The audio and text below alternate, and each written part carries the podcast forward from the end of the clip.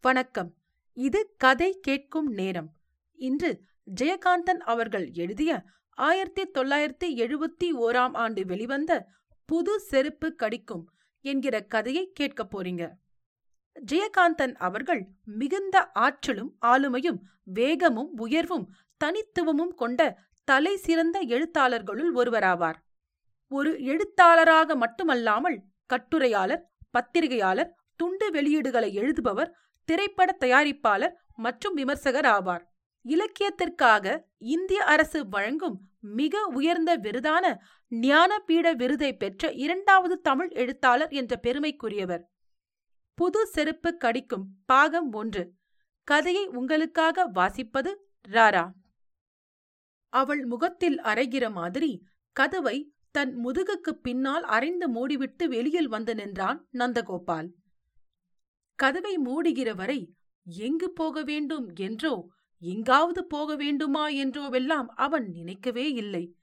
அவள் மீது கொண்ட கோபமும் தன்னை அவமதிக்கிற மாதிரி தனது உணர்ச்சிகளை அசட்டை செய்துவிட்டு சுவரோரமாக திரும்பிக் கொண்டு தூங்குகிற அவளுக்கு துணையாக விழித்துக் கொண்டிருக்கிற ஏன் படுக்கவில்லையா? என்று அவள் கேட்க வேண்டும் என்று எதிர்பார்த்து காத்து கிடக்கிற அவமானம் தாங்க மாட்டாமல்தான் அவன் வெளியில் வந்து கோபமாக கதவை அரைந்து மூடினான். அவள் நிஜமாகவே தூங்கியிருந்தால் இந்த சத்தத்தில் விழித்திருக்க வேண்டும்.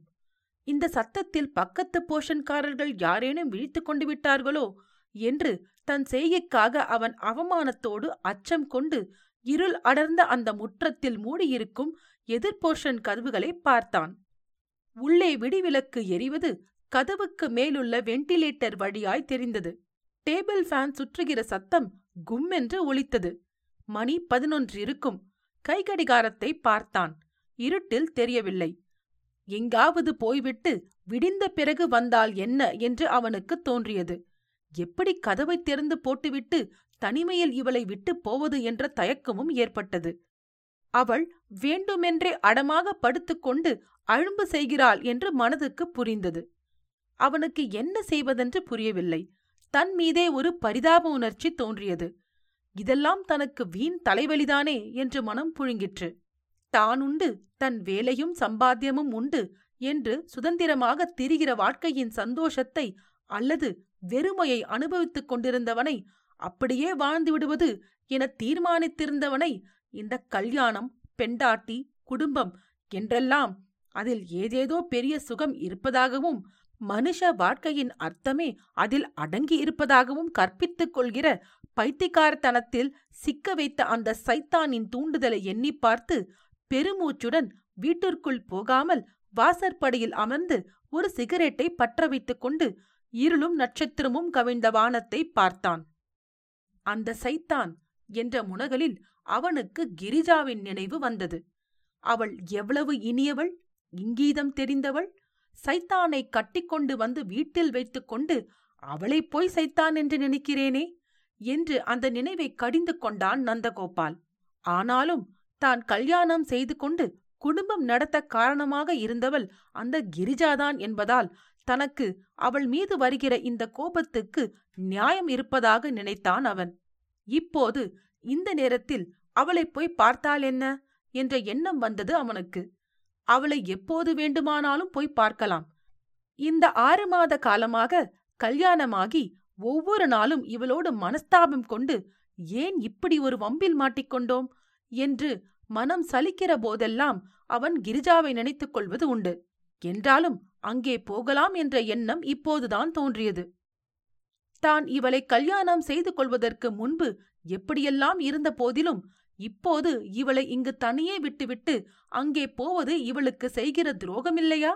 என்று நினைத்துப் பார்த்தான். இவள் என்னதான் சண்டைக்காரியாக இருந்தாலும் இவள் மீது தனக்கு எவ்வளவுதான் கோபம் இருந்த போதிலும் தன் மீதுள்ள வெறுப்பினால் அதற்கு ஆறுதலாக இருக்கட்டும் பொருட்டு இவள் அந்த மாதிரி ஏதாவது செய்தால் அதை தன்னால் தாங்க முடியுமா? என்று எண்ணி அந்த எண்ணத்தையே தாங்க முடியாமல் நெற்றியை தேய்த்துக் கொண்டான். கடிகாரத்தின் ஒற்றை மணியோசை கேட்டது. மணி இன்னும் ஒன்றாகி இருக்காது. மூடியிருந்த கதவை லேசாக திறந்து கை கடிகாரத்தை உள்ளே இருந்து வீசும் வெளிச்சத்தின் ஒரு கீற்றில் பார்த்தான். இவனது வாட்சில் மணி பதினொன்றை ஆகவில்லை. அடித்தது பதினொன்றைதான் என்ற தீர்மானம் கொண்டு கதவின் இடைவேளி வழியாக அவளை பார்த்தான். அவள் அசையாமல் புரண்டு படுக்காமல் முன் இருந்த நிலையிலேயே முதுகை திருப்பிக் கொண்டு படுத்திருந்தாள். இவனுக்கு கோபம் வந்தது. எழுந்து போய் முதுகிலே இரண்டு அறையோ ஓர் உதையோ கொடுக்கலாமா? என்று ஆங்காரம் வந்தது. சீ என்று தன்னையே அப்போது அருவறுத்துக் கொண்டான் அவன். அப்படிப்பட்ட குரூரமான ஆபாசமான சம்பவங்களை அவன் சிறுவயதில் அடிக்கடி சந்தித்திருக்கிறான். திடீரென நள்ளிரவில் அவனுடைய தாயின் தினமான அலறல் கேட்கும். விழித்தெடுந்து உடலும் உயிரும் நடுங்க இவன் நின்றிருப்பான். இவனுடைய தந்தை வெறி பிடித்தாற்போல் ஆவேசம் கொண்டு இவனுடைய தாயை முகத்திலும் உடலிலும் காலாலும் கையாலும் பாய்ந்து பாய்ந்து தாக்க அவள் ஐயோ பாவி சண்டாளா என்று அழுது கொண்டே ஆக்ரோஷமாக திட்டுவாள். இவள் திட்ட திட்ட அவர் அடிப்பார். அந்த நாட்கள் மிக குரூரமானவை. மறுநாள் ஒன்றுமே நடவாத மாதிரி அவர்கள் இருவரும் நடந்து கொள்வது அவள் அவருக்கு பணிவிடை புரிவதும் அவர் அவளை பேர் சொல்லி அழைத்து விவகாரங்கள் பேசுவதும் இவனுக்கு மிக ஆபாசமாக இருக்கும். இதெல்லாம் என்னவென்றே புரியாத அருவருப்பை தரும். பதினைந்து வயது வரைக்கும் இந்த வாழ்க்கையை அனுபவித்திருக்கிறான் அவன். அவர்களது சண்டையை விடவும் அந்த பெற்றோரின் சமாதானங்கள் அவன் மனசை மிகவும் அசிங்கப்படுத்தியிருக்கின்றன. அவன் தகப்பனாரை மனமாற வெறுத்திருக்கிறான். குடும்ப வாழ்க்கையும் தாம்பத்தியம் என்பது மிகவும் அருவருப்பானவை என்ற எண்ணம் இள வயதிலே அவனுக்கு ஏற்பட இந்த அனுபவங்கள் காரணமாயின போலும். இப்போது அவன் தகப்பனார் இல்லை. அவனுடைய விதவை தாய் வயோதிக காலத்தில் கிராமத்தில் வாழ்ந்து கொண்டிருக்கிறாள். தான் சாகும் முன் இவனுக்கு கல்யாணம் செய்து பார்த்துவிட வேண்டும் என்று தன் ஆசையை இவனிடம் தெரிவிக்கும் போதெல்லாம் அவளது வாழ்க்கையை சுட்டிக்காட்டி தாயை பரிகாசம் செய்வான். அவளுக்கு அப்போது வருத்தமாகவும் கோபமாகவும் கூட இருக்கும். விட்டுக் கொடுக்காமல் நான் வாழ்ந்ததற்கு என்ன குறை? என்று பெருமை பேசுவாள். கடைசியில் கல்யாணம் பண்ணிக்க முடியாது என்று அவள் முகத்தில் அடித்து பேசிவிட்டு வந்து விடுவான் நந்தகோபால். பட்டணத்தில் உத்தியோகம் பார்த்து கொண்டு தனி வாழ்க்கைக்கு பழகி இப்படியே முப்பது வயது கடத்திவிட்ட அவனுக்கு கல்யாண ஆசையையும் குடும்பத்தை பற்றிய சுய கற்பனைகளையும் வளர்த்து அதற்கு தயாராக்கியது கிரிஜாவின் உறவுதான். கிரிஜாவுக்கு முன்னால் அவனுக்கு அது மாதிரியான உறவு வேறு எந்த பெண்ணோடும் ஏற்பட்டிருந்ததில்லை. அவளுக்கு இவன் மிகவும் புதியவனாக இருந்தான். ஆனால் அவள் அப்படியல்ல என்று இவனுக்கு மாத்திரமல்லாமல் வேறு பலருக்கும் பிரசித்தமாக இருந்தது. அவளும் அதையெல்லாம் மறைக்கக்கூடிய நிலையில் இல்லை. எனினும் இவனோடு இருந்த நாட்களில் அவள் மிகவும் உண்மையாகவும் அன்பாகவும் ஒரு பெண்ணின் உடனிருப்பும் உறவும் ஓர் ஆணுக்கு எவ்வளவு இன்பமானது வசதியானது என்பதை உணர்த்துகின்ற முறையிலும் வாழ்ந்தாள். அந்த இரண்டு மாத காலம் மிக மென்மையான இல்லறம் என்று இந்த நிமிஷம் இவனை அவமதித்தும் புறக்கணித்தும் வாசற்படிக்கு வெளியே இந்த நள்ளிரவில் நிறுத்தி வைத்துவிட்டு இருமாப்போடு படுத்துக் கொண்டிருக்கிறாளே. அவள் மீது பற்றிக் கொண்டு வருகிற கோபத்தில் நினைத்து பெருமூச்சும் கண்ணீருமாய் பரிதாபமாக மறுபடியும் உள்ளே திரும்பி பார்த்தான் நந்தகோபால். நிச்சயம் அவள் எழுந்திருக்கவோ சமாதானமுறவோ போவதில்லை.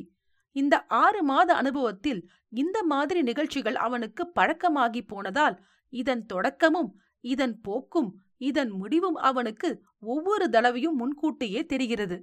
என்றாலும் இதனை தவிர்க்கத்தான் முடியவில்லை. பிறகு யோசித்துப் பார்க்கையில் அவனது அறிவுபூர்வமான எந்த நியாயத்துக்கும் இந்த சச்சரவுகள் ஒத்து வருவதில்லை. நாளுக்கு நாள் இந்த வாழ்க்கை அவமானகரமானதாகவும் துன்பம் மிகுவதாகவும் மாறிக்கொண்டே இருப்பதை எப்படி தாங்குவது என்று புரியவில்லை. உள்ளே மங்கிய விளக்கொளியில் கொடிகளில் கிடக்கும் துணிகளும் நிழலில் தெரிகிற சமையலறையினுள் பாத்திரங்களின் பளபளப்பில் அவை இறைந்து கிடக்கிற கோலமும் மிக சோகமாய் அவனுக்குத் தெரிந்தன. ஒரே அறையும் அதைத் தொடர்ந்து கதவில்லாத ஒரு சுவரால் பிரிகிற சிறு சமையல் கட்டும் அதனுள்ளேயே அடங்கிய தொட்டி முற்றமாகிய பாத்ரூம் உள்ள அந்த போஷனுக்கு நாற்பத்தைந்து ரூபாய் வாடகை. குடும்ப செலவுக்கு மாதம் நூற்றி ஐம்பது ரூபாய் ஆகிறது. நந்தகோபாலுக்கு சம்பளம் கிட்டத்தட்ட முன்னூறு ரூபாய். மனமொத்து வாழ்ந்தால் இந்த நெருக்கடி ஒரு துன்பமல்ல. ஆறேழு பேர் சேர்ந்து ஆளுக்கு நூறு ரூபாய் கொடுத்து எல்லா வசதிகளோடும் வாழ்ந்த அந்த மெஸ் வாழ்க்கைக்கு இப்போது மனசு ஏங்க ஆரம்பித்ததன் பரிதாபத்தை நினைத்து அவன் மனம் கசந்தான். ஒரு பெருமூச்சுடன் எழுந்தான். கிரிஜாவை போய் பார்த்துவிட்டு இரவை அவளுடன் கழிப்பது மனதுக்கு ஆறுதல் தரும் என்று தோன்றியது. வேறு எதற்காகவும் இல்லை என்ற நினைப்பில் இதை பற்றிய உறுத்தலை உதறி அவளோடு பேசிக் கொண்டிருப்பது எனக்கு நிம்மதியை தரும் என்கிற சமாதானத்தோடு புறப்பட்டான். உள்ளே போய் சட்டையை எடுத்து போட்டுக்கொண்டான் நைட் லாம்ப் எரிந்து கொண்டிருந்த மங்கிய வெளிச்சத்துடன் நாற்பது வோல்ட் விளக்கையும் போட்டவுடன் வெளிச்சம் கண்ணை கூசிற்று. ஏய்! என்று அவளை மெல்ல தட்டினான். அவள் அசையவில்லை. இப்போ உன்னை கொஞ்சரத்துக்கு எழுப்பல. நான் வெளியே போறேன். கதவை தாப்பால் போட்டுக்கோ. என்று அவள் புஜத்தை கொஞ்சம் அழுத்தி வலிக்கிற மாதிரி பிடித்து முரட்டுத்தனமாக திருப்பினான். அவள் எழுந்து உட்கார்ந்து அவனை வெறுப்புடன் முகம் சுளித்து எரிச்சலுடன் பார்த்தாள். இவ்வளவு நேரம் எழுந்திருக்காதவள் தான் போகிறோம் என்றதும் கதவை தாளிட தயாராய் எழுந்து உட்கார்ந்திருப்பது அவனுக்கு கோபத்தை உண்டாக்கியது. இந்த நேரத்துல எங்கே போகிறீர்கள்? என்று கேட்பதுதானே நியாயம். ஆனால் அவள் கேட்கவில்லை. போறதுனால் தொலைய வேண்டியதுதானே நான் நிம்மதியா படுத்துக்கொள்வேன். என்கிற மாதிரி அவள் அவன் சட்டையை மாட்டிக்கொண்டு நிற்பதை பொருட்படுத்தாமல் எழுந்து எரிச்சலுடன் கட்டிலில் உட்கார்ந்தாள். அவன் கட்டிலுக்கடியில் குனிந்த செருப்பை தேடினான். கட்டிலின் விளிம்பில் தொங்கிக் கொண்டிருந்த அவளது சேலையின் நிழலோ காலின் நிழலோ மறைத்தது. தான் கட்டிலுக்கடியில் குனிந்து செருப்பை தேடும்போது அவள் இப்படி மறைத்துக் கொண்டு தான் மறைக்கிற விஷயம் அவளுக்கு தெரியாது என்று அவனுக்கு தெரிந்தது. கட்டிலின் மேல் உட்கார்ந்து கொண்டிருக்கிற காரியம் அவமரியாதை என்று அவனுக்கு தோன்றியது. அந்த கோபத்துடன் அவன் செருப்பை தேடி எடுத்துக்கொண்டு நிமிரும்போது கட்டிலின் விளிம்பில் தலையை இடித்துக் கொண்டான். கண்ணில் தண்ணீர் வருகிற மாதிரி வலித்தது. அவள் கொஞ்சம் கூட பதட்டம் காட்டாதிருந்தாள். இதே மாதிரி ஒரு சந்தர்ப்பத்தில் அவளுக்கு இப்படி தலையில் ஓர் இடியோ விரலில் ஒரு காயமோ ஏற்பட்டால் தன்னால் பதற்றமுறாமல் இருக்க முடியாதே என்று எண்ணிய நினைப்பில் அவன் தன்னிறக்கத்தோடு முகம் திருப்பி காலில் செருப்பை மாட்டிக்கொண்டு புறப்பட்டான். திறந்த கதவை மூடாமல் நிதானமாக அவன் முற்றத்தில் நடந்து தாழ்வாரத்தில் தூணோரமாக நிறுத்தியிருந்த சைக்கிளின் லாக்கை திறக்கையில் இருட்டில் நிற்கிற தன்னை அவள் பார்க்க முடியாது என்பதால் அவள் வெளியே தலை நீட்டி பார்க்கிறாளா என்று கவனித்தான். அவன் மனம் சோர்வு கொள்ள தக்க வண்ணம் அவள் கதவை பட்டென்று மூடி தாழிட்டு கொண்டாள். அவள் வெளியே தலை நீட்டி பார்க்காதது மிகவும் வருத்தம் தந்தது இவனுக்கு. அறைக்குள் எரிந்த நாற்பது வோல்ட் வெளிச்சம் அணைந்து நைட்லாம் வெளிச்சம் வெல்டிலேட்டர் வழியே தெரிந்தது. நந்தகோபால் சைக்கிளை தள்ளிக்கொண்டு நடந்தான். வாசற்புறத்தில் முறைவாசல் செய்கிற கிழவி தன் படுக்கையில் உட்கார்ந்து இருமிக் கொண்டிருந்தவள் அவன் வெளியே சென்றதும் திரும்பி எப்ப வருவ அப்பா? என்று கேட்டு இவன் இல்லை என்று சொன்னதும் பிறகு கதவை தாழிட்டாள். வெளியில் வந்து நின்று ஒரு சிகரெட்டை பற்ற வைத்துக் கொண்டபோது தெரு விளக்குகள் திடீரென அணைந்தது. டைனமோ வெளிச்சம் பலீரென்று வழிகாட்ட அவன் சைக்கிளில் ஏறி மிதித்தான். புது செருப்பு கடிக்கும். பாகம் ஒன்று. கதையை கேட்டதற்கு நன்றி. உங்கள் கருத்துக்களை கீழே பதிவிடுங்கள். மற்றும் உங்கள் நண்பர்களுக்கு கதை கேட்கும் நேரத்தை பகிருங்கள். நீங்கள் எழுத்தாளரா? உங்கள் சிறுகதைகள் கதை கேட்கும் நேரத்தில் இடம்பெற கதை கேட்கும் நேரம் அட் ஜிமெயில் டாட் காம் என்ற மின்னஞ்சலுக்கு தொடர்பு கொள்ளுங்கள். தேர்ந்தெடுக்கப்பட்ட கதைகள் இங்கு இடம்பெறும். புது செருப்பு கடிக்கும் பாகம் இரண்டுடன் உங்களை மீண்டும் சந்திக்கிறேன். நன்றி. ராரா.